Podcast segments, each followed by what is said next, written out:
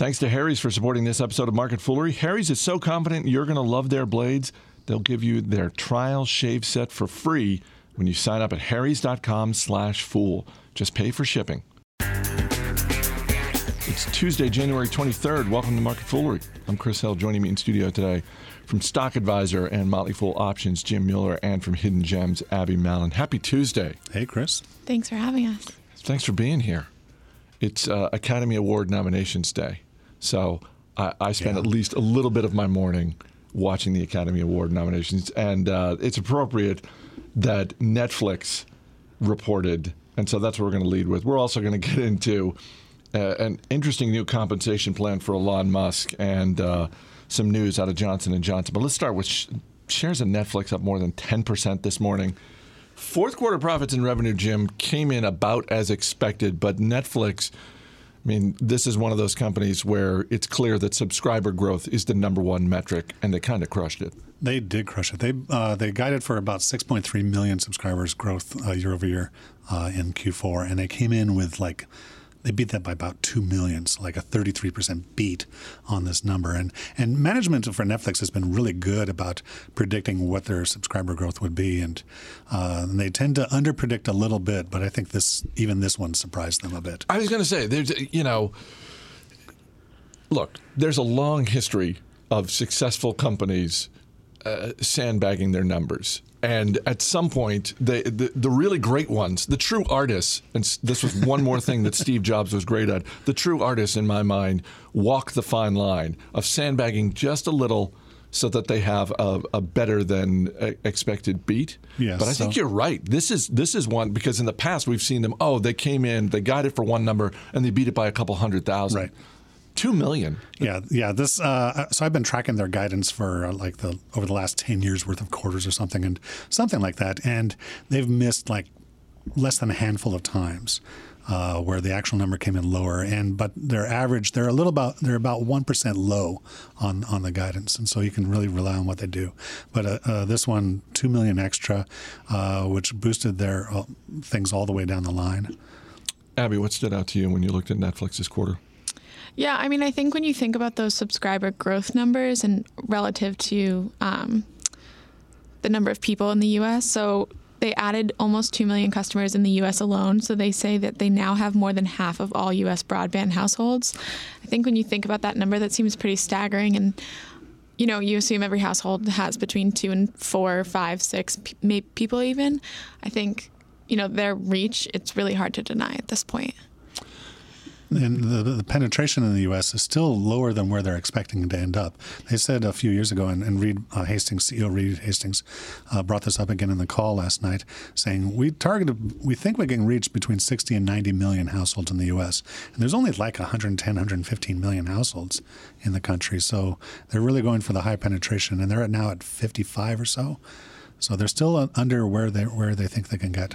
So we've talked before about their content costs, and that appears to be a line item that a lot of investors and a lot of analysts watch. And I, I'm not saying that's not something to be noticed this time around. What caught my attention, though, was their marketing spend. And on the call, talking about how they're increasing their marketing spend this year by more than 50%. And I, I guess I suppose that's another fine line that they have to walk because it's not just a matter of they're spending more money; it's where they're spending it because they're going to be aren't they going to be spending that money on Facebook and YouTube, who on some level are in competition with Netflix? Exactly. Um, well, on some level, in that Facebook has their own uh, ad-supported, user-produced video. Uh, so does YouTube, uh, but they're more more competing against uh, the other over-the-top streaming on-demand uh, uh, sites like Hulu and Amazon Prime. But they- they're a test and learn company, just like we are here at the Fool, and they've they've tested out some ads on uh, like uh, uh, the la- latest movie on Bright, and said these these are working pretty well. We're getting a, a bump in our numbers, and so uh, we'll continue testing that and expand. And that's how they've approached a lot of things. They test out. That's how they sp- approached uh, streaming in the very in the very beginning. They tested it out, say, hey, here's here's something we can think we can do, and uh, it turned out really well for them. How tough must it be if you work at? I'm glad you mentioned that. Once upon a time, they were testing out streaming because this was the DVD by mail business. How depressing do you think it is to work in that division right now at Netflix? Because that's, I mean, it's a, it's. It seems like every quarter that gets to be a smaller number of people. There are still people subscribing to the DVD by mail business. Interesting you should say that. There was an article out today, but I can't remember uh, which organization put it out uh, looking at that very thing. And DVD got, DVD.com is the name of the company, a holding of Netflix. And uh, uh, the workers there said, we're, we're still very much focused on the customer, make a good customer experience. We've gotten a lot more efficient on delivering DVDs, but we've also pulled back the number of distribution centers. I think they only have 17 left out of a high of 50 at one point. Uh, and it's it's kind of a sad experience as you watch the as you watch these uh, subscriber numbers uh, slowly decline. Last thing uh, on Netflix before we move on, uh, I know it's early in 2018 but we have, I think, the clubhouse leader in uh, best non best sort of like one time charge for a company. Here's here's your leading candidate in 2018 right now. I don't know if you guys saw this. One of the things Netflix reported was a 39 million dollar non-cash charge, and these are their words, related to the societal reset around sexual harassment, which I think is their wordsmithing of uh, oh yeah, Kevin Spacey. Right. we, yeah, we had this whole thing with Kevin Spacey, who's a star and executive producer of House of Cards, and oh yeah, there's that. There's there's your clubhouse leader in that. Um, Tesla doesn't report earnings for another month, but they are making headlines today with a new compensation plan for CEO Elon Musk. Here are the broad strokes, Abby. No guaranteed salary or stock vesting over time, but instead, under this new plan, Elon Musk is going to get shares of stock by meeting various benchmarks, one of them being market cap for the company. Right now, the market cap is just under $60 billion. Once they hit the $100 billion mark, and then for every additional 50 billion thereafter, he's going to get some grant of stock. That's part of it, right? Yeah. So there's two sort of. Um, they made 12 tranches. There's two sort of metrics that they're looking at. The first is market cap. The first tranche is the 100 billion mark that you mentioned, and then it's 50 billion increments after that. And then the second tranche that they're looking, or the second group of that first tranche, is um, what they're calling operational milestones. So that's revenue targets and adjusted EBITDA, which is only adjusted for stock based comp. But basically, there's targets in both of those categories, and he has to meet the target, like the first milestone in A and the first milestone in B, to get paid anything operational goals that, as best I can tell, do not include vehicle production. I mean, that's tied to revenues, right? I suppose it's tied to revenues, although they, as long as they keep doing this thing where it's like, give us the money up front and we'll get, get you the vehicle when we can. Yeah, I mean, I don't assume that that would be able to work for the next 10 years, but I agree that, like, it's a little bit convoluted given what investors are currently concerned about with this company. I mean, there is there is part of, and I'm not a shareholder of the company. There is part of this plan that I look at and think, well, directionally, I think this is. You know, this is something we talk about a lot is to what extent are the leaders of a company are their incentives tied to those of the investor? So if you're a shareholder of this company, you want to see the market cap going up. So tying part of his compensation to the market cap, that's that is alignment that works. But I, I, I would be more impressed with this plan, Jim, if there was an operational goal that was tied specifically to vehicle production. I'd rather see a compensation plan that's tied to something that, uh, as you say, is operational and in, in the, the manager's control. Uh, market cap is, is not at the whim of the manager, but getting vehicles produced or getting solar panels produced, that's, that's Elon Musk's job. I guess I would argue, though, like, I actually like this plan. I think in these like high flying tech businesses, it's really easy to heavily compensate your CEOs. It's easy to justify that number, I think. I think no one would argue that he's um, probably one of the greatest minds of this generation, I would say. So I actually don't mind this plan. I think I, full disclosure, I am a shareholder, but I also like not only does he get 1% for every step that he reaches, he also has to hold those shares for five years once they vest. So I think there is sort of a long term incentive here. Um, I think if he wins, we all win. I like that aspect of this plan. I actually like this plan. That is good. I do like that five year holding period. And he is the biggest shareholder already, isn't he? Currently, yeah. Yeah. Let me ask you this because the this plan is contingent upon Elon Musk remaining CEO or becoming executive chairman and chief product officer.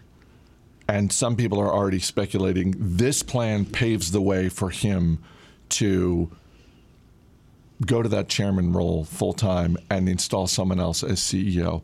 Three years from now, do you think Musk is still the CEO of this company, or do you think he's moved on to spend more time on SpaceX? He's executive chairman and he's installed someone else as CEO. Yeah, I think it was a while back he actually made comments about how he wanted to stay CEO until the introduction of the Model 3 and then he said, you know, we'll see from there. You know, and um, we've obviously passed that point and so I don't think that he's someone who necessarily ties himself down. I think he goes where opportunities are and I you know, I think obviously SpaceX is a huge project for him. I think he has a lot of visions and a lot of things that he is sort of dabbling in. So I wouldn't be surprised to see him step away, but I still um, even if that were to happen, I feel comfortable with this plan. Plus, if he ever gets to Mars like he wants to, it's kind of hard to be the CEO from that that far away. That's tough distance. Um, before we move on, it's the start of a new year. People think about being smarter about their money, and one way you can do that, a sneaky way you can do that, is with Harry's. You can save about hundred dollars a year if you're a frequent shaver, and Harry's is a great shave at a good price, and that's why over three million guys have switched to Harry's including me, by the way. I've been a customer of Harry's for years, and Harry's is so confident you're going to love their blades. They'll give you their trial shave set for free when you sign up at harrys.com slash fool. You just pay for shipping. The set includes a weighted ergonomic razor handle, five precision engineered blades with a lubricating strip and trimmer blade, rich lathering shave gel, which reminds me, I should probably take advantage of this since I'm running out of the shave gel at my house, uh, and a travel blade cover. That's a $13 value for free when you sign up, so just cover the shipping. To get your free trial set, go to harrys.com slash fool. That's harrys.com slash fool. Yesterday, Monday, Johnson & Johnson shares hit a 52-week high. Today, those shares are falling a little bit after the healthcare giant posted a, do I have this right, a fourth quarter loss of nearly $11 billion? Technically, yes. Walk me through that. Uh, well, a big part of that. I feel like the shares would be falling more than like two percent Yeah. if they if, if it was No. a serious eleven billion dollar loss. So you may remember something called the uh, the tax bill from the end of last year. I do. and that is why they posted a big losses because they had um, it became law, and so now uh, they part one of the provisions is that. Uh, they have a bunch of unremitted earnings from overseas that is now subject to tax, even uh, but at the lower rate, and so this is uh, a set aside uh, conti- uh, contingency amount of, of money, about $13.6 billion or so. Though they did take pains to point out that as more details uh, come forward and, and things work out, they'll be adjusting that. But that that's a one time hit to their earnings. And so if you back that out, then they actually saw about a 10% increase in, in net income for the year. Anything stand out to you, Abby? Yeah, I think um, you know sometimes it's hard when companies are so big. It's sometimes surprising to see numbers move at such staggering rates, and I actually think that this was a great quarter and a great year for them. Actually, surprisingly. Yeah, th- there was a, a pretty healthy stretch of time where Johnson and Johnson their their earnings report was essentially a game of which division are they going to apologize for? which division is going to have the recall? Which and they they I don't want to jinx them, but they they really have been in a pretty good stretch operationally, even in quarters where they haven't hit the ball out of the park. At least they're not having the massive write downs that they've had in the past. Yeah, pharmaceutical sales were up more than 8%. Medical devices were up almost 6%, and worldwide consumer sales were up about 2.2%, sort of the weak spot this quarter, especially with their baby care and oral care business. But um, over the counter products and beauty products were a huge bright spot for them. So even in that quarter or that segment, not too, anything too apologetic, I don't think. So, uh, Jim, you had uh, mentioned a story to me the other day um, that popped up last week. I, uh, and help me unpack this because I think this could be um, a, a very interesting thing to watch in the healthcare industry. And as I understand it, it is a group of hospitals uh, led by, I believe, one based in Colorado. Inter, I think it's Intermountain Health. Intermountain Healthcare. Yeah. And um, essentially uh, leading a group of hospitals who have gotten fed up with the price of drugs. And they've said, you know what? We're going to start making some of these on our own. Yeah. And it, it's it really shouldn't be that surprising. I mean, making generic drugs requires some expertise, but it's it's pretty much a recipe at this point. You def- just have to get the manufacturing approved by the FDA and make sure that the drug is working exactly as it should. But uh, this is a group of four hospitals uh, groups uh, controlling about 450 hospitals in the U.S. out of a little over 5,300 or to- so all told, so about 10 percent or so. And they said look, after the Mylan uh, increased the EpiPen price and uh, Turing uh, increased the price on that uh, Daraprim, I think is the name of the drug, 5,000% to $750 a pill. I mean, they said, and, and many of the drugs are, the generic drugs are uh, seeing shortages because the profits aren't very high on them, and so the manufacturers, of course, don't want to make them because they're not very profitable. But uh, it really affects people's health. And they said, we're fed up with this and we're going to take aim and put together a not for profit company to supply a steady supply of certain generics, which they haven't named. But uh, I think it's a great idea. And they have some uh, powerful people sitting on their. I don't know if you call it board of directors, but guiding counselor or whatever they call it. Yeah, they've got an advisory board. Yeah, they have uh, uh, Clayton Christensen of Innovators Dilemma, uh, and they have a, a, former governor and senator from I think it's Nebraska. Yeah, Bob Kerrey. Yeah. So he's, do, you, do you think they're anticipating yeah. some interactions yeah, with the yeah, FDA? I think they are, but uh, with with an experienced politician like that, they have some firepower behind them. And what's even more interesting is that the veterans of, the VA, the, the Veteran Veterans Administration, Administration. Um, hasn't given them any money, but they're very, very interested in what they're doing, and will probably be a, a, one of their biggest customers.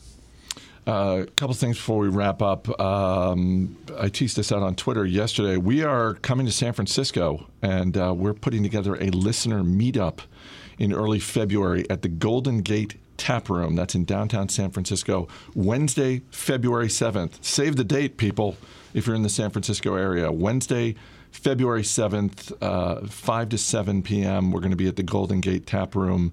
Uh, just a meetup, just sort of a casual meetup. You can email marketfoolery at fool.com and we'll send you a reminder. Um, I'm going to be there. Our man behind the glass, Dan Boyd, is going to be there. Matt Argersinger, Kristine Harjes from Industry Focus. Abby Mallon, you going to be there? Um, I haven't booked my flight yet, but I'll let you know. Okay. A potential Abby Mallon sighting. We'll see. Um, so, yeah, Wednesday, February 7th, if you're in the San Francisco area, we'd love to meet up with you. Um, again, because it's Netflix, because it's uh, Academy Award nominations day, let's just wrap up with some sort of viewing recommendation. It doesn't have to be a movie, it doesn't even have to be a movie that's been out in the last 12 months. But, Abby, what's something you would recommend to our listeners? Um, I'm a huge Wes Anderson film fan. So if you haven't looked at it yet, Moonrise Kingdom's on Netflix right now. And so is um, The Life of Aquatic with Steve Zissou. I haven't watched that one either, but I. Bill Murray. Yeah. But I, it, I they're both on my watch list. Moonrise Kingdom, I've already seen a million times, but they stay there. Moonrise Kingdom, good enough. Jim Mueller. You, you scare me, Chris. Just instantly, Bill Murray. Jim Mueller, for those not familiar, Jim Mueller not a huge go to the movies kind of guy. No. A lot of other passions in your life. Yes. Movies not one of them. Probably not. There's got to be something you watch though that you can recommend. So I watched the remake of Tinker Tailor's Soldier Spy with uh, uh, who was it uh, Gary, Gary Oldman, uh, Colin Firth, and Benedict Cumberbatch. Uh, really enjoyed it, uh, but a quirky view. If you're like me, I like to eat unfortunately. and, uh, but I, I, started watching uh, Somebody Feed Phil, uh, which has Philip uh, Rosenthal traveling around the world and eating things. And he's the producer of. Chris, help me out here. He's the so Phil Rosenthal is the producer of the highly successful sitcom Everybody Loves Raymond. That's it. And there was a I, I, I haven't seen um, somebody feed Phil. I saw I think I saw like a, a, little teaser for it and maybe an ad on YouTube or something like that. But Phil Rosenthal is the star of a hilarious documentary called Exporting Raymond. And it is about him because, as happens in the world of, of television, if a, a show is popular in one company, uh, country, it'll get exported to another. Uh, maybe the the best recent example is The Office, which started as a limited series in uh, in the UK on the BBC. And is really helping Netflix, by the way. Yes, and then comes to America and is, is this, you know, with Steve Carell, huge, huge show.